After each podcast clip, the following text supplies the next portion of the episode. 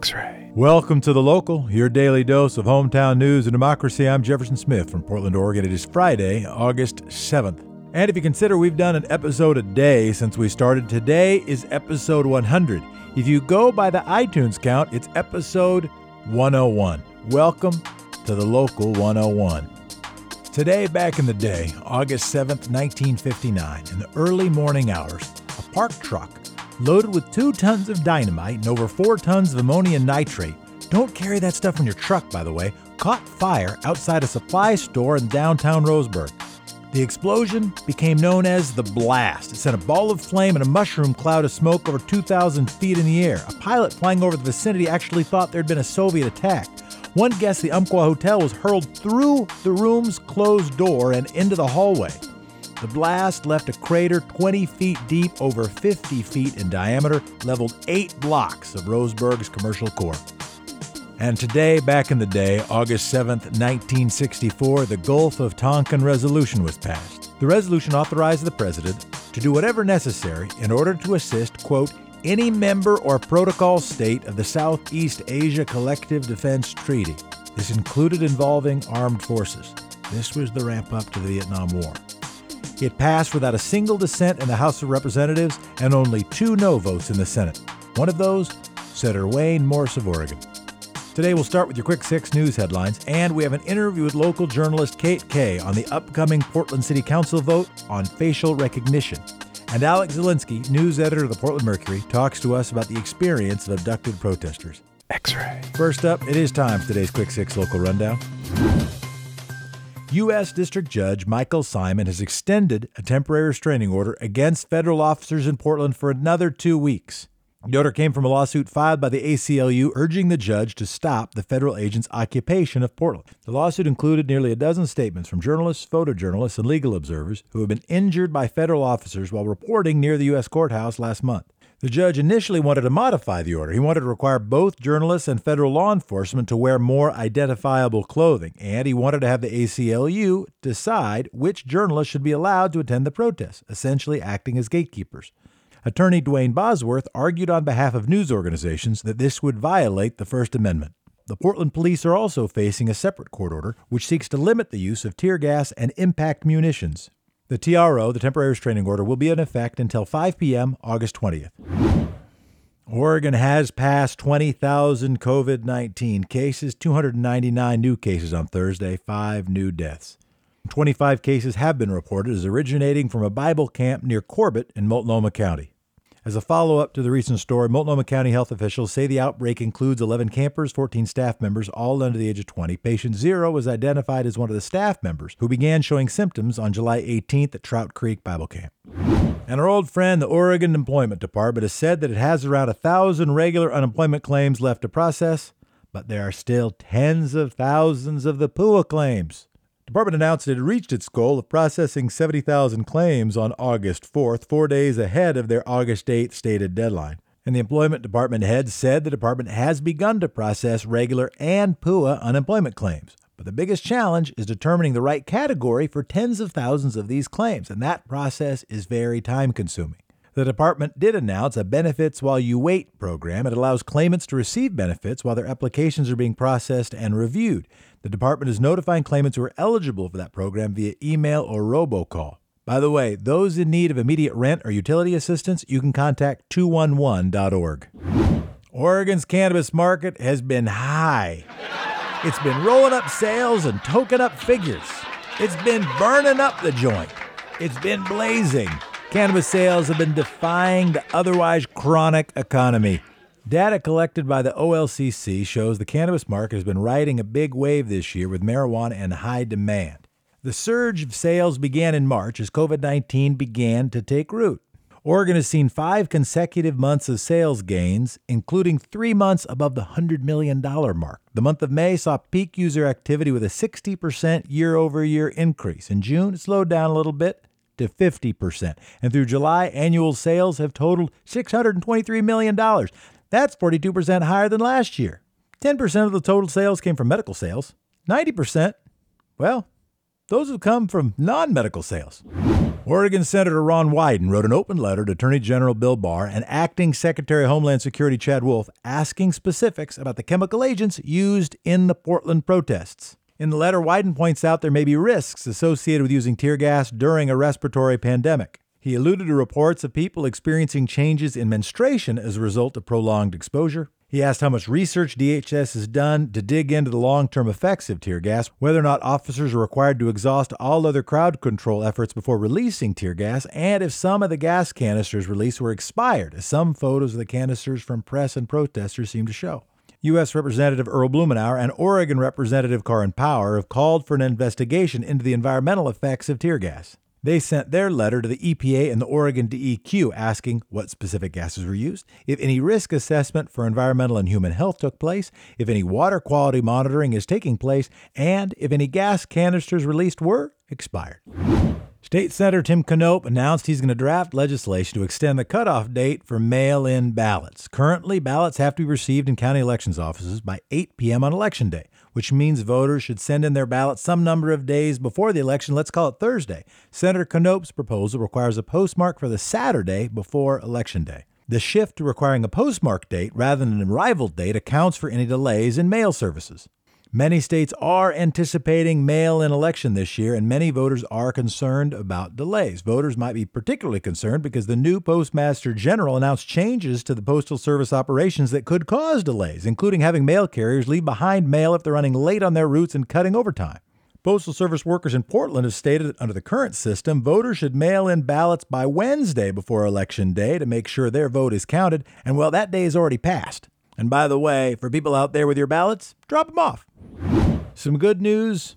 Neuroscientist Avinash Bala from the University of Oregon has found a new way to test hearing in babies from studying owls.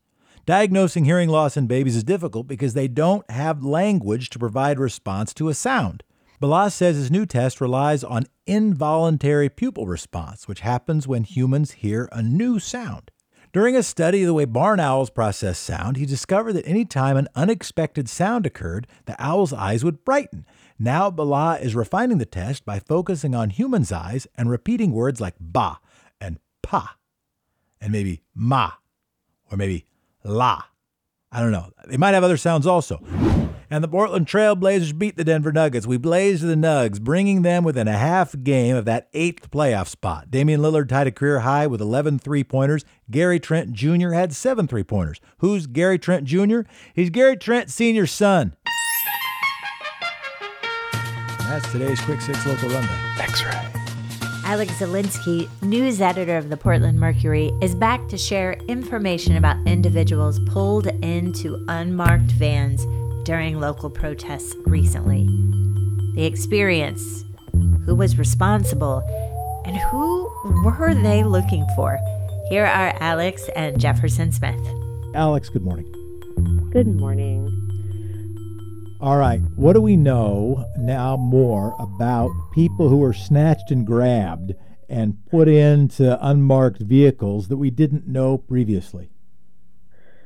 Well, we know more about the experience of the folks who are being grabbed. Of course, we still know very little about kind of the um, the order, the federal decision to do this, and kind of what legal um, tools allow them to do this.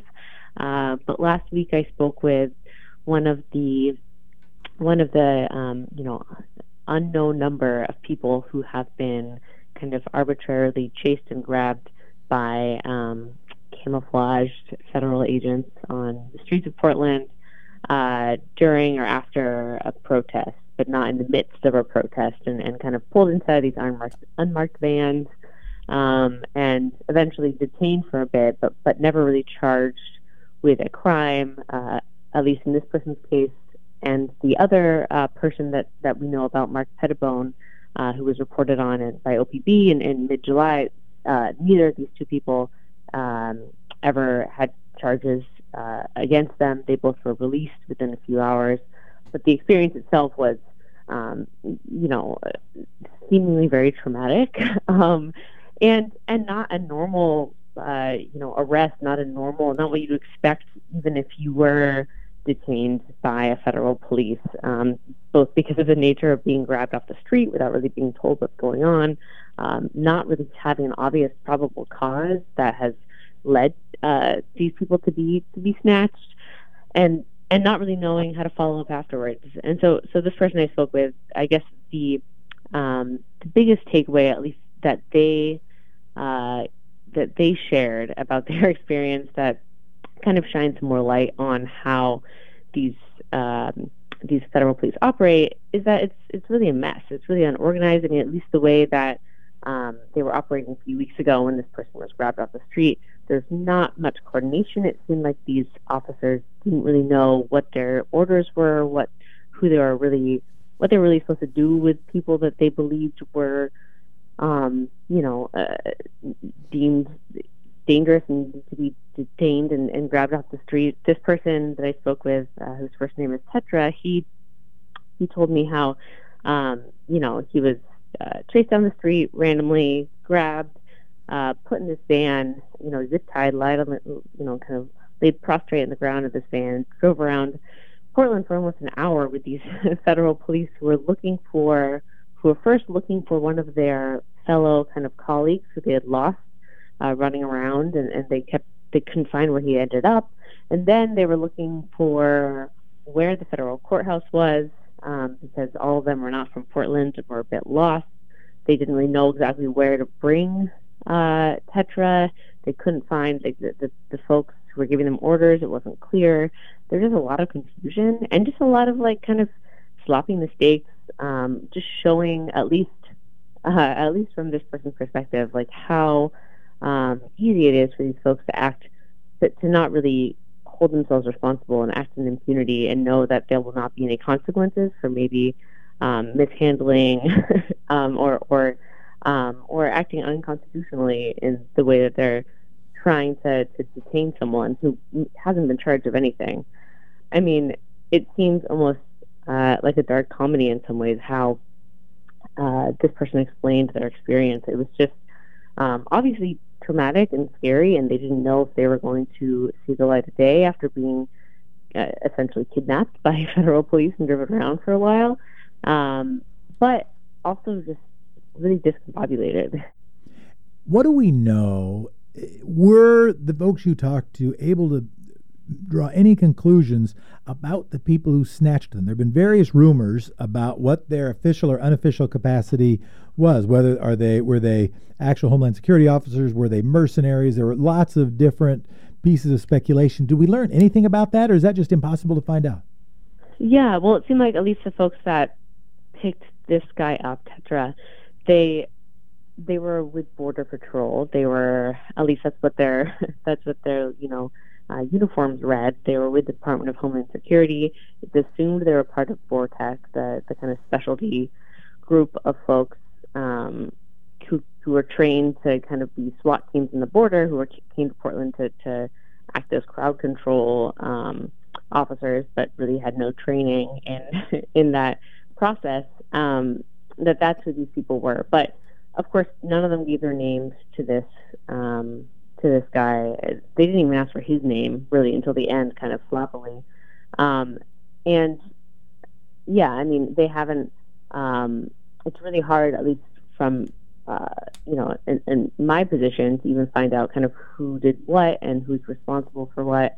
Reaching out to DHS, uh, who oversees Border Patrol, they they wouldn't confirm that this detention happened, um, but they did speak in a way that, like, clearly knowing that it, it, was probably someone that worked with them who did this. They just didn't want to share um, any extra details about, you know, the fact that they detained someone possibly uh, without due process, especially since there's multiple lawsuits now that they're facing. But I, I think we're at the point where it's pretty clear this is Department of Homeland Security. These were uh, officers uh, who usually work in the border who were sent up here who really didn't know much about um, handling a, a, protest, clearly by the way that they were treating. Yeah, here's a quote. Here's yeah. a quote. I w- from Tetra, somebody you spoke mm-hmm. to. I was asking him, "Who are you? What are my charges? What's happening?" He told me he would explain in the van. That wasn't reassuring. Right. right. I think it's something that we can all relate to. That's a feeling that we would all have. Um, and that's not a normal way. I mean, of course, we are used to police um, not always uh, treating our, our requests with, um, you know, answering as clearly, but like answering that you, you, you talk to someone and you, you give them more information in the van is kind of what an abductor would tell you. This isn't what a member of, of a you know government law enforcement agency is expected to to tell you. I'll tell you in the um, van is not words that anyone wants to hear. Yeah. Well, I, any any other piece of the story that you really want to make sure you highlight, or maybe what's next in our last thirty seconds? What are remaining questions on your mind? Oh man, there are so many, and I think there are so many that Portland Portlanders should should really continue asking the federal government. Um, I I am so worried and concerned about the people who haven't come forward, who haven't spoken about their experiences. You know, the two people who have are both people who, um, both you know, white people, people who uh, present as male. Tetra was uh, uh, is a trans man, but you know, still really um, traditionally uh, looks like someone who is treated usually pretty well by the federal police. I'm really curious if there were people of color, if there were people, um, you know, immigrants, folks that were picked up who were treated much differently, and who's hearing their stories and who are they comfortable talking to. Um, I feel privileged that I'm able to hear at least one of these stories, but I know that there's probably more out there that are not being um, heard yet.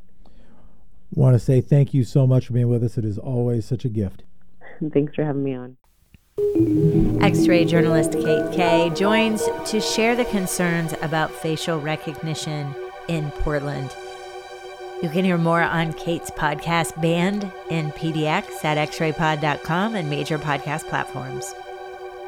Police tactics are under big scrutiny in Portland right now and across the country. Facial recognition technology is being used more frequently.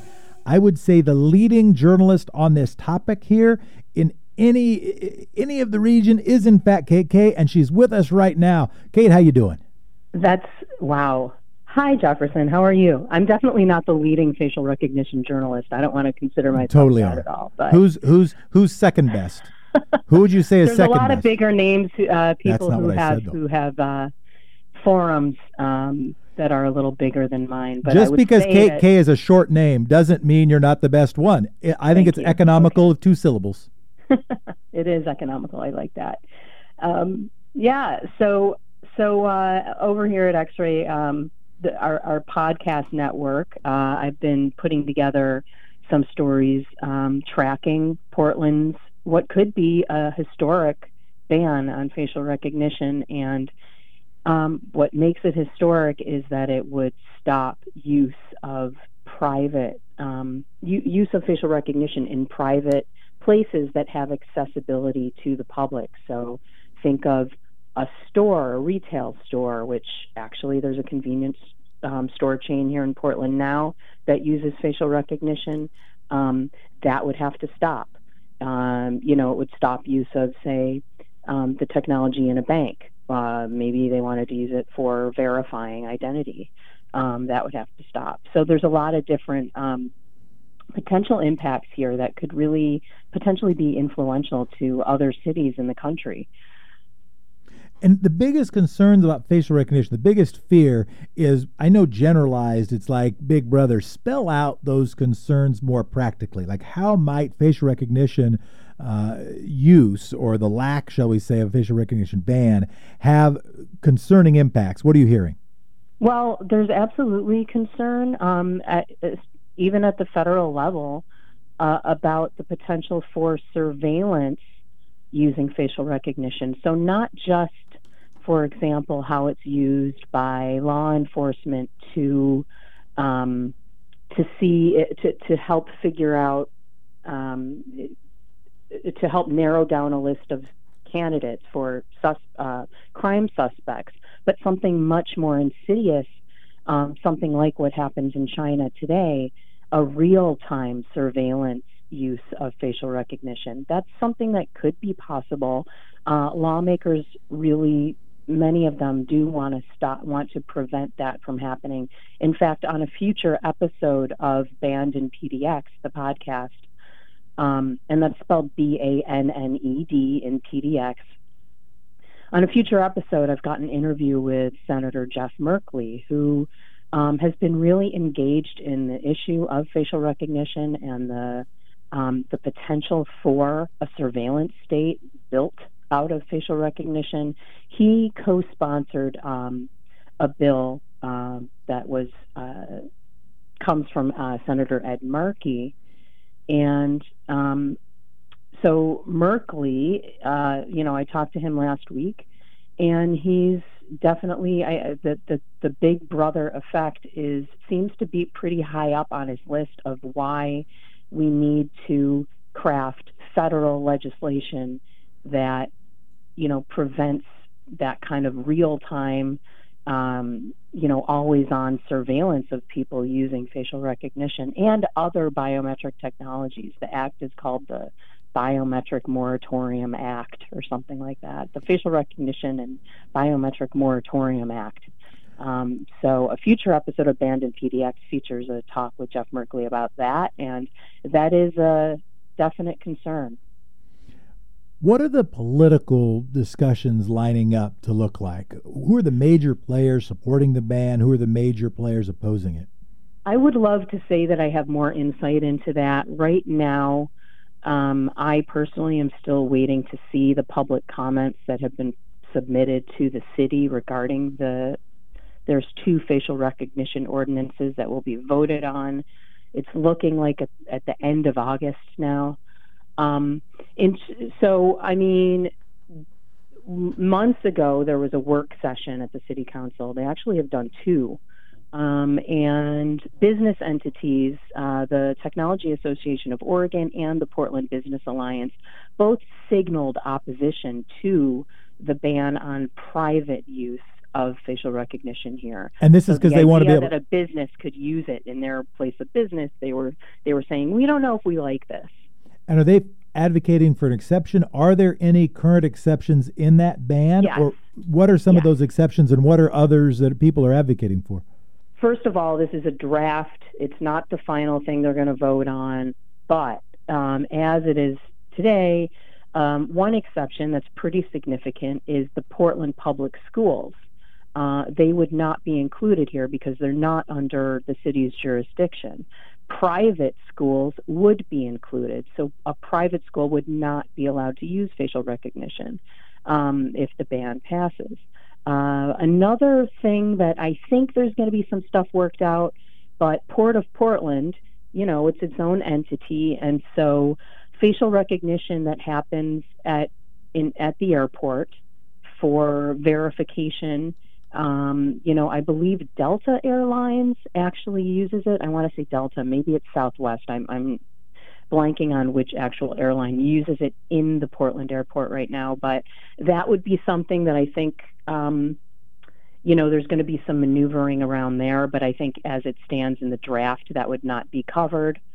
Um, you know, and then things like uh, in office, if if your um, place of business used facial recognition to access like uh, a meeting room or something inside the building, that would be okay. if you use your face as a that. key, you wouldn't be able to use it in the lobby of the of the building because that has public access.